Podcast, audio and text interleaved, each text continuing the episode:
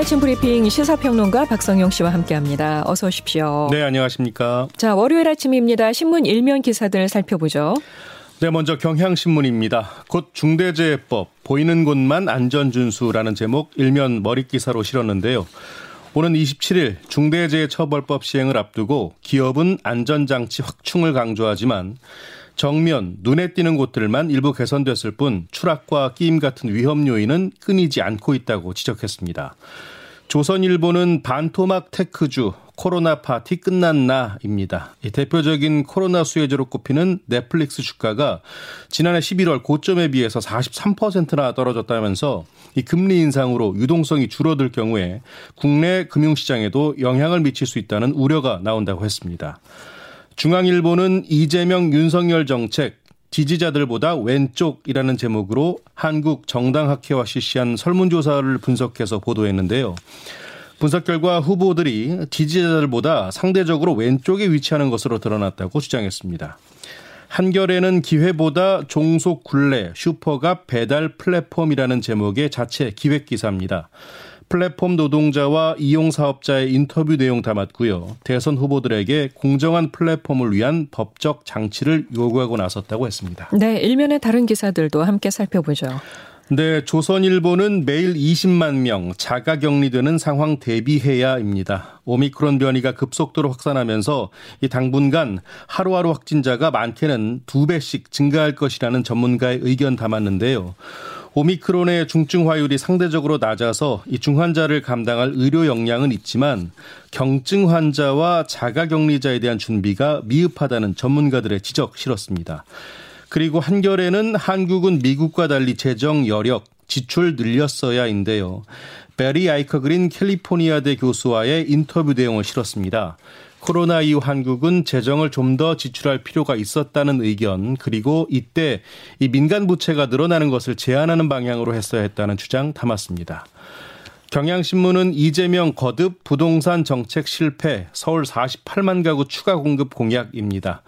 이재명 더불어민주당 대선 후보가 이 추가 주택 공급 대책을 발표하면서 문재인 정부의 부동산 정책을 부인할 수 없는 정책 실패다라고 거듭 사과했다는 내용입니다. 중앙일보는 레드라인 넘은 김정은, 바이든 묘수가 안 보인다라는 제목인데요. 북한 대학원의 김정 교수가 본 긴장의 한반도라는 부제로 바이든 행정부가 외교적 옵션을 가동해서 김 위원장이 레드라인을 넘지 못하게 하려면 북한이 원하는 선행 양보 조건을 충족시켜줄 필요가 있다는 의견 실었습니다. 네. 코로나 소식 살펴봅니다. 오미크론 확산세가 거셉니다. 네, 그렇습니다. 예, 신규 확진자가 일주일 사이에 두 배 가까이 늘었어요. 네.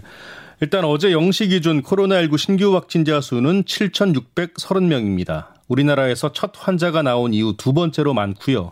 토요일 기준으로는 역대 가장 많은 수치입니다. 오늘 0시 기준으로는 7,000명 안팎이 될 것으로 예상되는데요.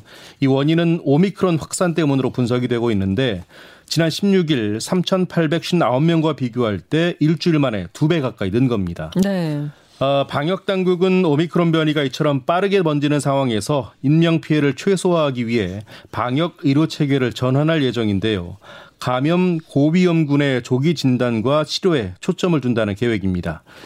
유행 규모가 걷잡을 수 없이 커져서 하루 확진자 수가 수만 명씩 쏟아져 나오게 되면 지금의 검사, 추적, 치료 중심의 전략으로는 대응에 한계가 있다고 판단하고 있습니다. 네, 우리나라도 이제 오미크론이 우세종이 되는가 보다라는 예. 생각이 드는데요. 특히 그 중에서도 어떤 지역에서는 오미크론이 더 빨리 확산되고 이런 곳들이 있는가 봐요. 예, 그렇습니다.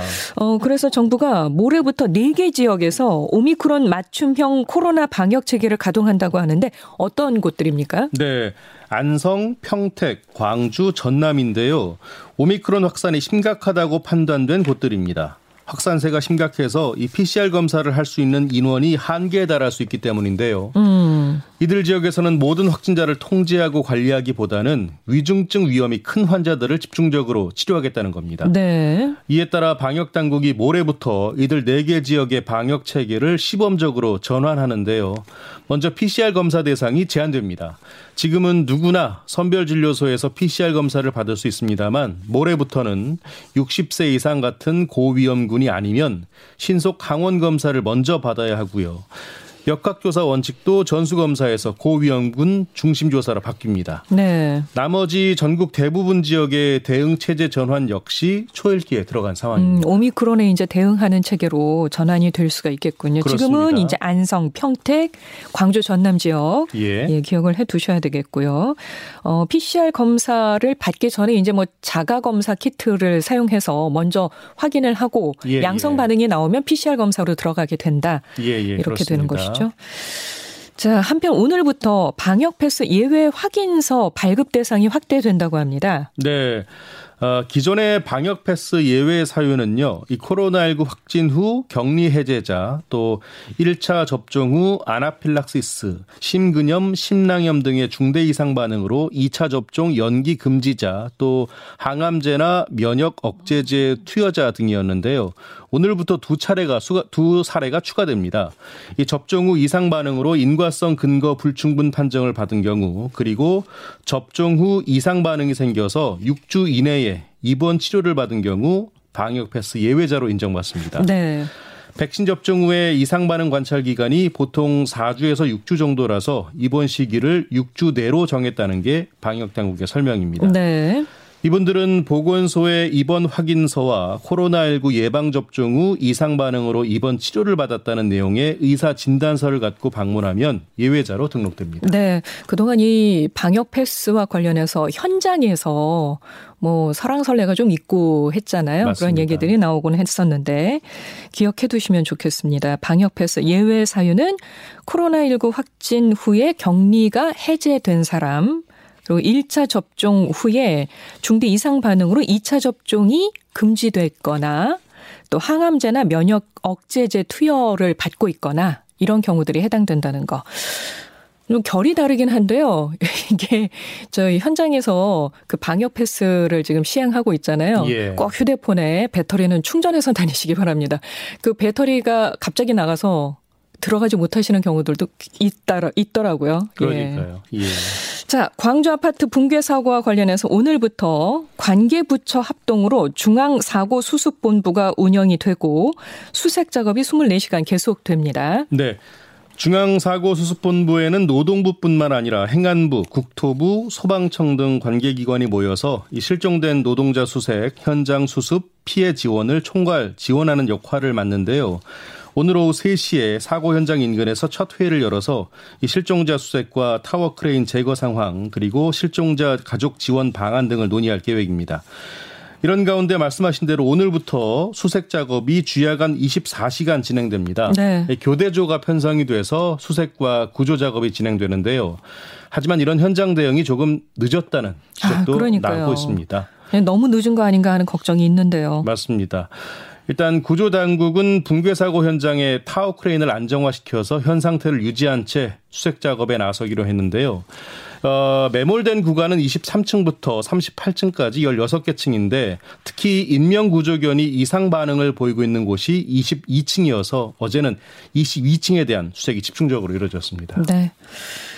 자, 다음 소식 갑니다. 경기도 화성의 산란계 농장 두 곳에서 AI로 표기를 하죠. 고병원성 조류 인플루엔자가 확인됐습니다. 네. 경기도 화성 향남과 남양읍에 있는 산란계 농장 두 곳에서 조류 인플루엔자 AI가 검출됐습니다. 이들 농장에서는 각각 19만 마리, 24만 마리가 사육되고 있는데요. 특히 향남에 있는 산란계 농장은 지난 2020년에도 고병원성 AI가 발생해서 가금류 31만 마리를 살처분한 곳입니다. 네, 네. 방역 당국은 해당 농가 가금류 43만 마리를 살처분하고 인근 500m 이내 두 개 농가 등 가금류 38만 마리에 대해서 예방적 살처분을 진행하고 있고요. 네. 화성시는 의심 신고 건에 대해서는 긴급 조사와 선제적 살처분 등 적극적인 대응에 나선 상황인데요. 아울러 의심 농가에 초동 방역단 투입과 통제 초소를 설치하고 추가 확산을 막고 있습니다. 예, 추가 확산 되지 말아야 할 텐데요. 예, 잘 막았으면 좋겠습니다. 코로나로 어려움을 겪고 있는 소기업, 소상공인들이 추가로 1%대 초저금리 신용대출을 받을 수 있다고 합니다. 오늘부터 신청할 수 있게 되는 거죠? 네, 그렇습니다. 금융위원회가 설 연휴 금융지원 방안을 발표하고 희망대출 플러스 프로그램을 10조 원 규모로 공급한다고 밝혔는데요. 소상공인 방역 지원금을 받은 업체는 이 대표자 신용 점수에 따라서 1에서 1.5% 금리로 1천만 원을 대출 또는 신용 보증을 받을 수 있습니다. 네. 오늘부터 3주간은 대표자 출생 연도 끝자리 기준 5부제로 운영이 되는데요. 참고로 기존의 신용대출을 받아서 한도가 초과한 소상공인께서는 이번에 공급되는 저금리 상품으로 갈아탈 수도 있습니다. 아, 다만 중복 신청이 가능한 경우와 중복 수급이 불가능한 사례가 있어서 대출을 염두에 두고 사업자라면 대표라면 꼼꼼하게 살필 필요가 있겠습니다. 네, 네. 이 밖에도 설 연휴 중에 이 대출 만기일이나 신용카드 결제일, 공과금 자동 납부일이 있으면 연휴 이후인 오는 2월 3일로 자동 연기가 되고요. 주택연금과 예금 지급일이 연휴 중에 있으면 직전인 1월 28일에 미리 지급받을 수 있습니다. 네. 어, 그동안에 신용대출 받아서 어, 쓰고 있었던 분들의 경우에도 예. 저즉 저금리 상품으로 이번에 바꿔 예, 예, 탈수 예. 있다고 하니까 그것도 그렇습니다. 예, 좋은 소식이네요. 어, 설명절을 맞아서 오늘부터 열흘 동안 전국 전통시장 주변 도로에 최대 2시간까지 주차가 허용된다고 합니다. 네. 전통시장 활성화와 지역상권 내수 진작을 위해서 오늘부터 다음 달 2일까지 열흘 동안 이 전국 483개 전통시장 주변 도로에 최대 2시간까지 주차가 허용이 됩니다. 연중 상시 주차가 허용되는 138곳 그리고 시장 상인회 의견 수렴을 통해서 지방자치단체와 경찰청이 도로 여건 등을 고려해 한시적으로 선정한 345곳인데요. 다만 이번 전통시장 주변 도로에 대해 한시적으로 주차가 허용되는 구간 외에 어린이 보호구역이나 소화전으로부터 5m 이내, 교차로 모퉁이, 버스 정류소 10m 이내, 횡단보도 등의 불법 주정차에 대해서는 단속이 더 강화됩니다. 네. 정부는 주차 허용에 따른 교통 혼잡이 발생하지 않도록 경찰 순찰 인력을 강화하고요. 지자체, 상인의 주차 요원도 현장에 배치한다는 계획입니다.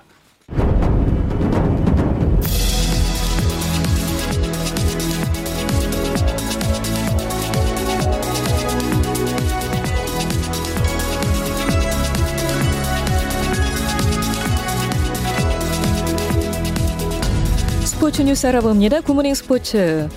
어, LPGA에서 우리나라 여자 선수들이 정말 강세를 보이고 있죠. 그렇죠. 어, 교포 선수인 데니엘 강이 미국 여자 프로골프 투어 개막전에서 우승을 했다는 소식입니다. 네.